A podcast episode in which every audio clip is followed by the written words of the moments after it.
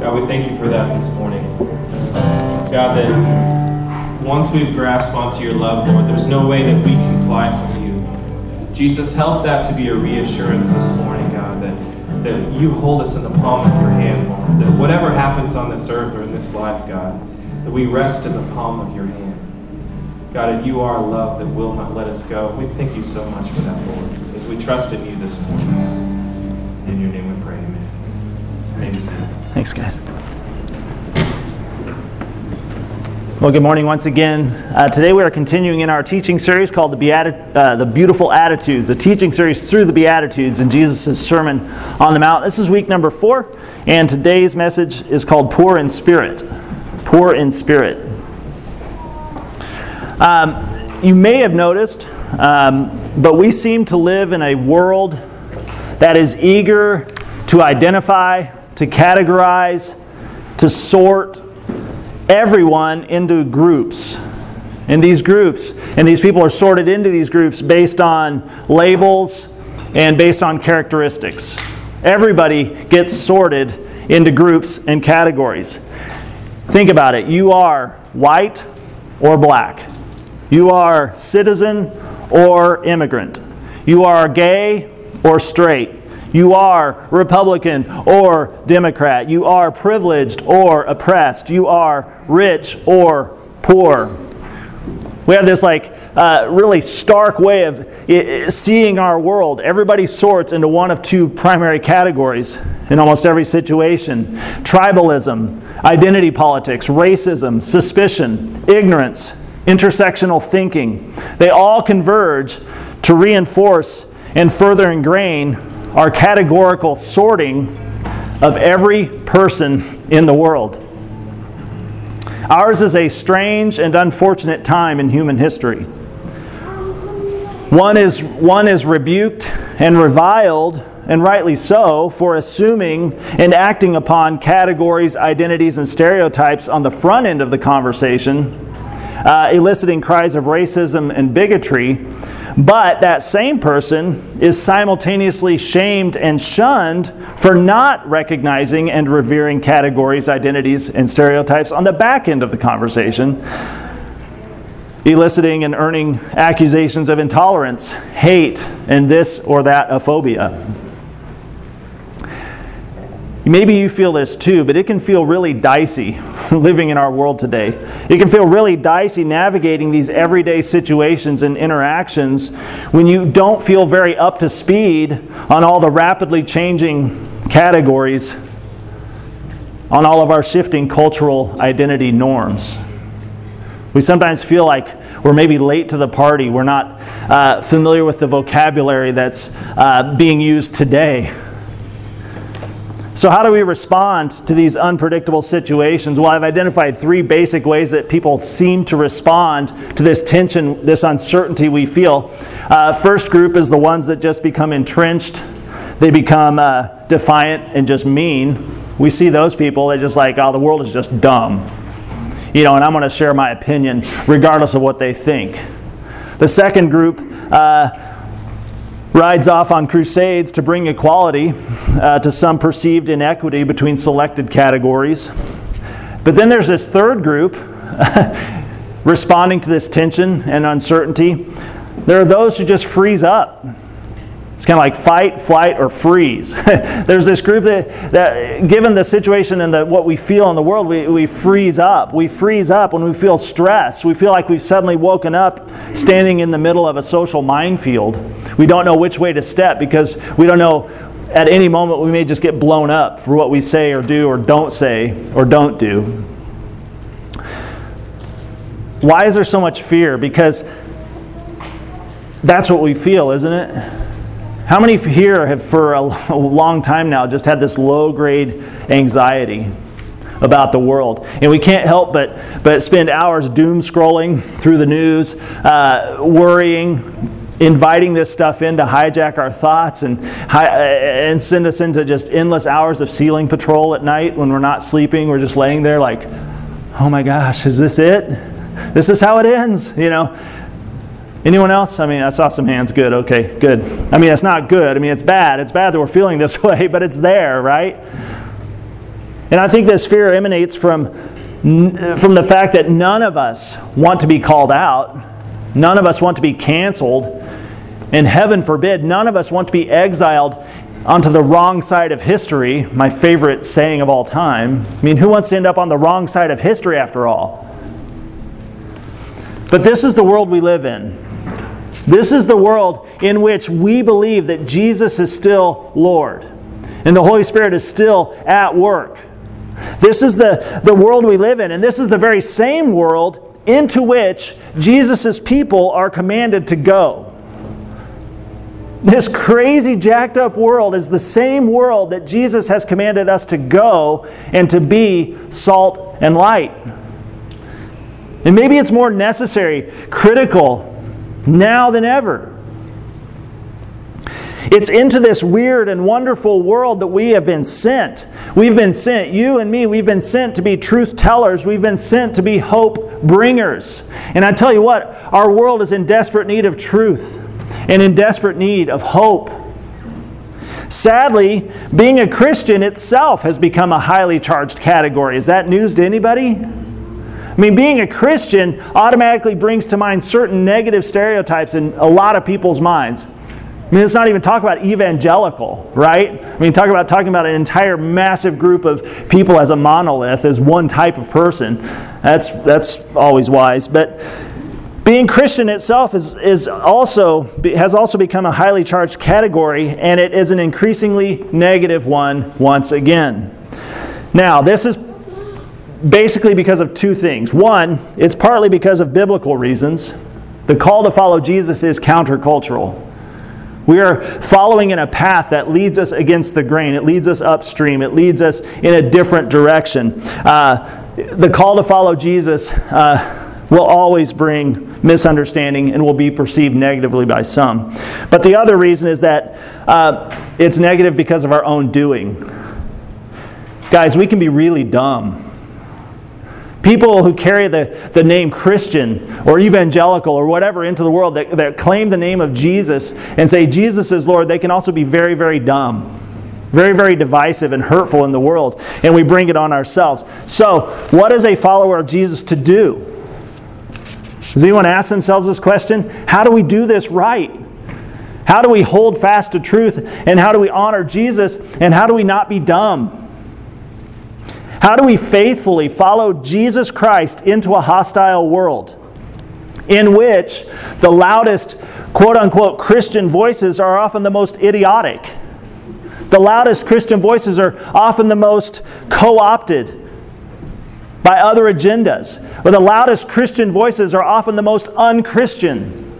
The ones that are gaining the headlines, you read them and you just facepalm yourself like, no, woe is me. Well, here's some things I know we can't do, or we shouldn't do, we ought not do. We know we can't retreat into isolation. We can't be like the Essenes, uh, choosing to, to run into the desert and live a cloistered life in the caves. Sounds nice sometimes, though. Maybe no internet connection or cell phone signal would be great for us. Likewise, we can't sit there just taking it in and stewing over it stewing over every slight, getting more and more angry, and having a growing sense of vengeance inside of us, like the zealots. We can't, we can't always be looking for opportunity to rise up and to resort to hostility and violence and to bring the kingdom down by force either. You see, but we feel this tension. We see this tension in Jesus' day, and that same uh, inclination is with us here even now. Here's what we need to do and start here. And I know this is simple and probably unsatisfying, but here's where it starts and continues. We need to trust in Jesus. We need to trust in Jesus, believing that He has indeed overcome the world. Do we believe that? Do we live as if we believe that Jesus has overcome the world and He was telling the truth when He told us so?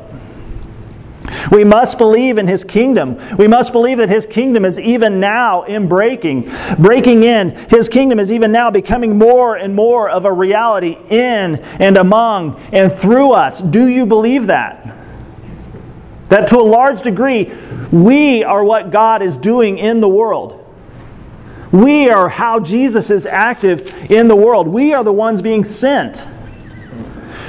We must believe in the already but not yet promise of resurrection. Believe in the already but not yet promise of resurrection and of new creation. We need to be asking Jesus to give us, through His Holy Spirit, an enlivened hopefulness and a renewed sense of His mission. I know some people that really, really love the Lord, but are really, really distracted right now. Really, really sidelined by fear and anxiety and anger. And I think, I mean, it's unusual, it's unique when you can say one simple thing, and that's where all truth emanates, but we have to trust in Jesus. We have to come back to this place where we plant our feet firmly in our risen Lord and His promise that He has overcome the world. We need a, a healed vision. We need a healed vision, a renewed way of seeing all people, all people as beloved and as pursued by God. Think about your world. Are there people that you struggle to see as beloved and pursued by God? Guys, this categorical sorting thinking in our mind has made it really hard to believe that some people are beloved by God and are actively pursued by God, just like you were pursued by God. I mean, as I said, I feel conviction in my heart too. It's, I think it's pervasive. We need a healed vision. We should recognize the tension that we encounter in our daily interactions. We should recognize it. We shouldn't deny it or be all Pollyanna like, nope, not here. It's there. We should recognize the tension that we encounter in our daily interactions, and we should take that and allow it to serve as a prompting. It should prompt us to pray. It should prompt us to pray. It should prompt us to seek God's perspective, and it should prompt us to be vigilant in our gospel hope. With missionary eyes and ears and, uh, and missionary hearts, we go out into the world working for unity, working f- to foster mutual care and respect, recognizing our shared humanity and our shared need for healing in the power of Christ's resurrection. How motivated are you by the power of Christ's resurrection? Because it's indeed that same power with which we are sent out into the world. Allowing God to give us missionary eyes, ears, and hearts, it begins as an interior work. There's, not a, there's, there's no amount of stuff you can do out there to change what's going on inside of here. Allowing God to give us missionary eyes, ears, and a, and a missionary heart, it begins as an interior work. It starts in our approach to Him and to His revealed will that which God has revealed to us about what He desires and what He is doing, His will. Now, this primarily is initiated by consistent engagement with Scripture. Engagement with the Bible, with Scripture. We need to be aware of our deep seated biases, of our preconceptions when we approach the Bible. We don't show up to the pages of Scripture as a clean slate. We're carrying with us preconceptions and biases, so we need to be careful and aware of those things. Like Christ followers throughout history, we live in a culture that seeks to indoctrinate us. We live in a culture that seeks to influence our thinking about the world and about others. So this is where I believe John's guidance in 1 John chapter 2 verses 15 through 17 to be in the world but not of it is helpful in framing our thinking and our engagement with this idea. So if you have your Bible, you can turn there 1 John 2 verses 15 through 17.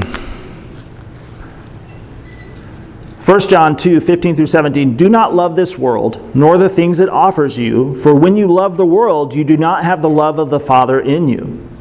For the world offers only a craving for physical pleasure, a craving for everything we see, and pride in our achievements and possessions. These are not from the Father, but are from this world. And this world is fading away, along with everything that people crave. But anyone who does what pleases God will live forever. We are to be in the world, but not love it. Has anyone ever wrestled with this passage? What does that mean? To be in the world, but not love it. I think it means to not be tangled up in its affairs. To be tangled up in its affairs to the point where it hijacks our emotions, where it steals our joy, and it distracts our worship. We know when we cross that line, when our uh, entanglement with the world's affairs starts to hijack our worship, starts to steal our attention away from Christ and His work in the world. So be in the world, but not of the world. Now, likewise, we can look to Paul, the Apostle Paul, as well, and we'd do well to recall Paul's wisdom that he shares with us in Romans chapter 12 about being vigilant in not conforming to the world's thinking. Uh, you can flip to Romans chapter 2, verses 1 and 2. Romans 12, I'm sorry, Romans chapter 12, verses 1 and 2 says, And so, dear brothers and sisters, I plead with you to give your bodies to God because of all He has done for you. Let them be a living and holy sacrifice, the kind He will find acceptable. This is truly the way to worship Him. Don't copy the behavior and customs of this world, but let God transform you into a new person by changing the way you think. Then you will learn to know God's will for you, which is good and pleasing and perfect. We are to submit our minds to God in order that they might be transformed and renewed, and as a result of that, we gain a better understanding. We are better enabled to know God's good, His pleasing, and perfect will. And at root, anyone who's following Jesus, I think that's a, a, a core desire of ours. We want to know God's will. I mean, if there's a way for you to be uh, given God to, uh, insight into knowing God's good, pleasing, and perfect will, wouldn't you take it? Well, it comes through the, trans, the transforming, the renewing of our mind, and that comes through uh, sitting with Scripture, making ourselves available to the work of God in our life so that our mind might be renewed and transformed, which tells me there's a way that living in our world uh, does the opposite of that, creating a need for our mind to be transformed and renewed, right? We get sucked in, we get distracted. So we come to the Scripture, we come to the Holy Spirit and say, God, renew my mind. Transform what's truest about me in light of your word. Lastly, we need to hear Jesus' prayer for us. Isn't this amazing? In, in, in, the Gospel of John, there's a whole extended passage where Jesus prays and he prays for us. Our Savior opens his mouth and prays for you, and he prays for me. We need to hear Jesus' high priestly prayer in John chapter 17, in which he asks God to keep us safe and to keep us sanctified by the truth of his word. If you'll turn to John chapter 17, John chapter 17, verses 13 through 19. And this is Jesus speaking. Now I am coming to you. I told them many things while I was with them in the world, so they would be filled with my joy.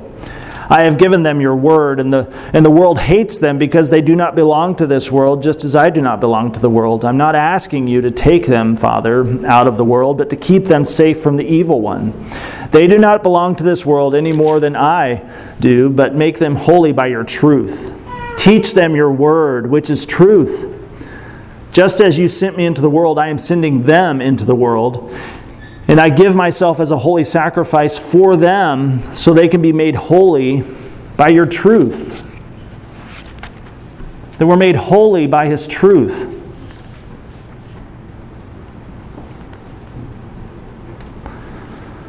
So, what does all this have to do with the Sermon on the Mount? it's like, wow, Adam really took the scenic route to getting to the Sermon on the Mount this morning. Yes, I did. Does this have anything to do with the Beatitudes, with the Sermon on the Mount? Well, this extent, the intent of this extended preamble or introduction to today's message, it's to better prepare us to hear Jesus' teaching. To better prepare us to, to hear Jesus' teaching about what it means to be truly blessed in a fallen world.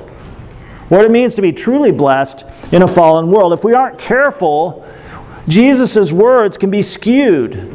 We can hear uh, Jesus' words, and they can be kind of skewed by our unconscious assumptions, by our cultural biases, and by the political buzzwords that are flying around. Presently, let's look at Matthew chapter 5, verses 1 through 3, and recognize the various and maybe unhelpful ways that we tend to interpret the poor. Okay, turn to Matthew chapter 5, and let's look at verses 1 through 3. One day, as Jesus saw the crowds gathering, he went up on the mountainside and sat down. His disciples gathered around him, and he began to teach them. God blesses those who are poor and realize their need for him, for the kingdom of heaven is theirs. God blesses those who are poor and realize their need for Him, for the kingdom of heaven is theirs. Automatically, many will think of the poor as a certain category. The poor, oh, of course, they are the ones living in poverty. Perhaps uh, the poor, they are those who are oppressed by wealthy elite. They are the ones victimized by systematic greed or economic inequality. Of course, that's what you mean when you say poor. But is that what Jesus had in mind in this passage? Is that what Jesus had in mind when he said, Blessed are the poor in spirit? As usual, Jesus is doing a little bit of both here. Jesus is speaking to his listeners' temporal reality, but also to the eternal reality of all those who trust in him. All those who choose, who desire to shape their life around his way. Indeed, were there, were there poor people, economically poor and disadvantaged people in Jesus' audience? Well, yeah, absolutely. Many followers of Christ were poor. Many more followers of Christ would become poor because of their decision to follow Jesus. So there were poor in the crowd. But being poor is neither, is neither a requirement for discipleship nor is it a qualification for entrance into the kingdom. Okay, we have to kind of walk this fine line here. Being poor does not give you an advantage in righteousness or holiness or entrance into Jesus' kingdom. Okay, although there were poor there. Um, here's a quote from the. Um, Expositor's Bible commentary, which I used to help put this message together, uh, there's a quote that really jumped out at me. It said, Biblical balance is easy to prostitute. Zoinks. Yeah, catch your attention too, right? Biblical balance is easy to prostitute. The emperor Julian the Apostate, from, who ruled from 332 to 363, is reputed, reputed to have said with vicious irony that he wanted to confiscate Christians' property so they might all become poor and enter the kingdom of heaven. On the other hand, the wealthy too easily dismiss Jesus' teaching about poverty here and elsewhere as merely ad- attitudinal and confuse their hoarding with good stewardship. Poverty is neither a blessing nor a guarantee of spiritual rewards. However, it can be turned to advantage if it fosters humility before God. Humility before God. Hold on to that phrase because that's key rich or poor. It's about whether or not you're humble before God. Truly, from God's perspective, guys, I hate to burst the bubble, but guys, from God's perspective, all of us are poor. We are all poor in God's perspective. We are all living in squalid spiritual poverty, finding even our most righteous deeds to be filthy rags before His holiness. The best, most sophisticated, and open minded things we can possibly do filthy rags. That's as good as it gets in light of God's holiness. Look at Isaiah chapter 64, verses 5 through 6. Isaiah 64, 5 through 6. God, you welcome those who gladly do good, who follow godly ways, but you have been very angry with us, for we are not godly. We are constant sinners. How can people like us be saved? We are all infected and impure with sin. When we display our righteous deeds, they are nothing but filthy rags. So we're all starting from the same place in light of God's holiness. We are all poor, we're all living in spiritual poverty. Thus, there is a, an important distinction and difference between being simply poor and being poor in spirit. Okay, I hope this is helpful. I mean, it doesn't matter how much money you have in the bank, that has very little spiritual bearing. It's how you live in relation to that. Humility. Humility before God is really key. Humility before God is really the key. A willingness to abandon hope in earning favor with God by our own ability, by gaining favor uh, with God through our social standing, through our particular category or status. The commentary goes on to say to be poor in spirit is not to lack courage, but to acknowledge spiritual bankruptcy. That when we come to God, we have this, this, this acknowledgement that I am bankrupt. I bring nothing to this equation. All I bring is a need. We're all spiritually bankrupt. It confesses one's unworthiness before God and utter dependence upon Him. Commentary goes on to say the kingdom of heaven belongs to the poor in spirit. It is they who enjoy Messiah's reign and the blessings he brings. They joyfully accept his rule and participate in the life of the kingdom. Man, we need to hear this. Blessed are the poor in spirit. When you hear poor in spirit, may we also hear humility before God. Nothing about nothing that I own or possess defines who I am. None of that stuff uh, merits anything before God. All it is is a, all that brings me close to God is faith in Jesus Christ through an acceptance of my, my, my, my unworthiness, my spiritual bankruptcy, my needing to be saved. These are the only things that matter. God blesses those who are spiritually poor. God blesses those who realize their need for Him, rich or poor, gay or straight, male or female, right or left, red or yellow, black or white. We are all poor in God's sight. And ours is to recognize our depravity and our deep, abiding need for His grace today and every day. Let's pray. Father, call us back to that place, away from the noise, where we can uh, recenter our hearts in you. God, I pray that we would not uh, just feel this, this crushing, demeaning sense of our unworthiness, but we would, also, we would actually handle that rightly and let that motivate us to come once again to Jesus Christ, the one who came and lived among us, who died for us, and rose as the firstborn among many. Lord, it's only through Jesus and the power of his resurrection that any of us go into the world with any sense of salvation, of any sense of worthiness. So, God, I pray that as Christ followers, that we would be quick to return to the place of our identity in Christ alone, that we'd place our trust in Him, our faith in Him, that we would hold fast to His finished work of atonement on the cross and in the empty tomb.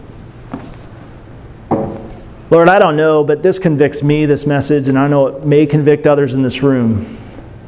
But God, we can become so busy and expend so much energy, time, and resources on, uh, on uh, issues in the world, on, on things in the world, uh, symbols of injustice, uh, situations where people are not treated uh, with dignity.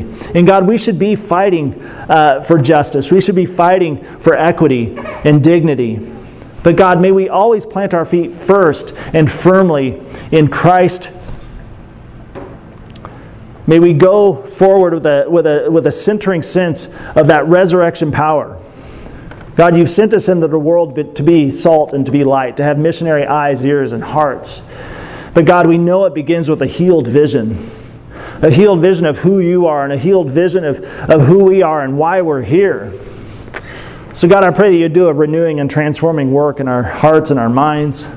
That God would be glorified uh, through all of our interactions, whether that's on social media or it's, it's face-to-face. God, the, the work you've called us to seems to be never ending, seems to be an uphill battle. But God, I pray that you'd help make us aware of the ways that we've made that job even harder. God, we all have a propensity to take matters into our own hands and to, and to be uh, kind of ugly in the world, to act kind of dumb to bring ill repute, disrepute upon your name. But God, in our own little world, in our own little way, I pray that when people hear that the, that the Christ followers are here, that with that they would understand that with them has come truth and with them has come hope. God, do a work. And I pray that that work would start in my heart, in the heart of my friends, and in our little church. And God, may you be glorified in that. In Jesus' name, amen. All right, it's um, a couple of quick announcements before we enjoy this beautiful day. Man, that temperature yesterday, holy moly, how great was that? God is good. Whew. Students, anything for tonight? Um, Curtis and Kendi? Uh, six to eight at our house, we're beginning in the book of James. Awesome. Cool. Do you need to bring anything? No, we'll have snacks and stuff. Awesome. Okay, uh, back at the back there is the uh, Hope and Anchor t-shirts. Uh, if you are interested in getting a Hope and Anchor t-shirt, you can talk to my wife Christy, and she'll tell you the details. Guys, get super excited about this. I've been like bursting at the seams all week to tell you. September 6th, Labor Day weekend, we are having the first ever Yurt Church. We're not going to meet here that Sunday. Instead, we're going to meet down in Reed Springs at the Francis's Yurts for church. We're going to go down there and we're going to do kind of a uh, uh, 5 by 15 type thing where uh, bef- between now and then you can sign up to play a song, read a poem, do an interpretive dance, whatever. We're going to spend time just enjoying uh, the talent that God's placed in our fellowship. Then we're going to have a, a time in the Word. Then we're going to have food, which I'm, there's more to come on that. We don't know if we're going to make like a giant pot of chili or something, or if we're just going to invite everyone to bring their own lunch. But we're going to have a big fire going for s'mores and stuff like that. Uh, Amanda wanted me to point out that uh, you are welcome to come and camp. You can come down and camp Saturday, Sunday, all through the weekend if you want down there at the yurts. How many have been to the yurts before?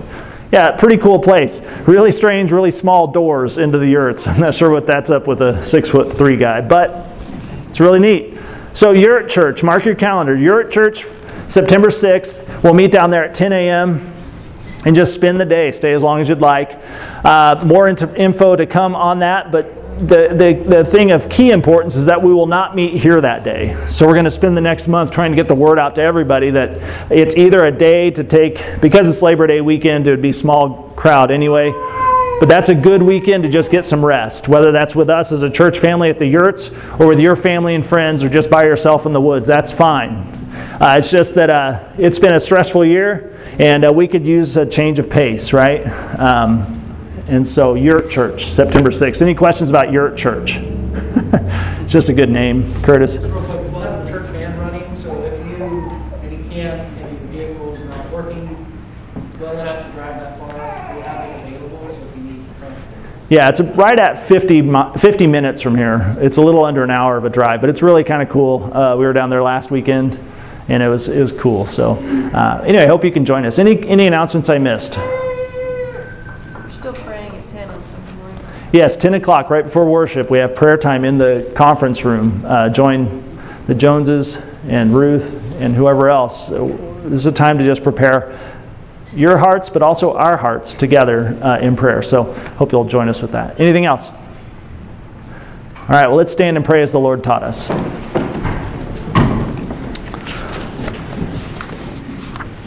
Our Father in heaven, hallowed be your name. Your kingdom come, will be done, on earth as it is in heaven. Give us this day our daily bread. Forgive us our debts, as we forgive our debtors. And lead us not into temptation, but deliver us from the evil one. For yours is the kingdom, and the power, and the glory forever. Amen. Now, all glory to God who is able, through his mighty power at work within us, to accomplish infinitely more than we might ask or think. Glory to him in the church and in Christ Jesus through all generations, forever and ever. Amen. May the grace and peace of our Lord Jesus Christ be with you. Thanks, everyone. Have a good afternoon. Saturday, you have a great day.